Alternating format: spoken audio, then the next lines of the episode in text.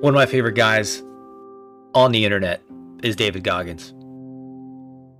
Don't don't mind his language, but he's a former Navy SEAL and he broke the Guinness World Record at one time for doing the most pull-ups. And what I love about David is that he is committed to growth, and that's what today is about. Are you committed to growth? That's habit number 7 in the devotional that I wrote, Seven Habits to Highly Effective Believers. You find on YouVersion. It's in the show notes. You find on my website. Are you committed to growth?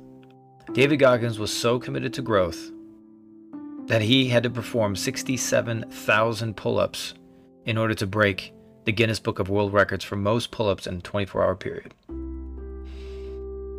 Right? So, what are you committing to growth? What does committing to growth look like for you? If we looked at spirit, soul, mind, body, a lot of the external things we understand committing to growth in your business committing to growth right? More more on the bottom line right? Committing to growth maybe physically you're losing weight want to look better whatever. More money in your account external.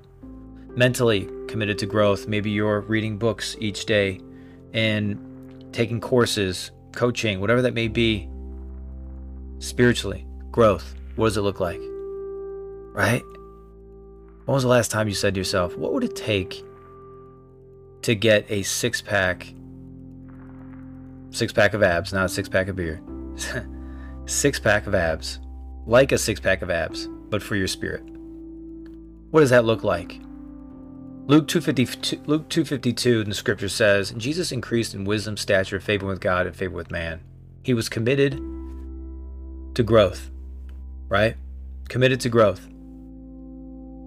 Jesus grew in wisdom, means he was applying the wisdom in his life.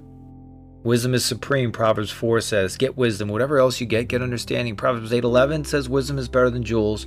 Nothing desirable can equal it. Wisdom. Stature physically. Are you committed to growth physically in your body? Are you aware of your food intake? Are you aware of, of activity in your life? What does that look like? What should it look like? What kind of growth are you neglecting? in that area.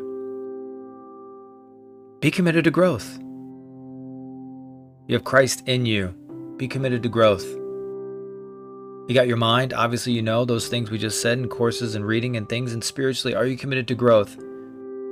I have a spiritual accountability growth for people committed to growth. Why? Get accountable every single day.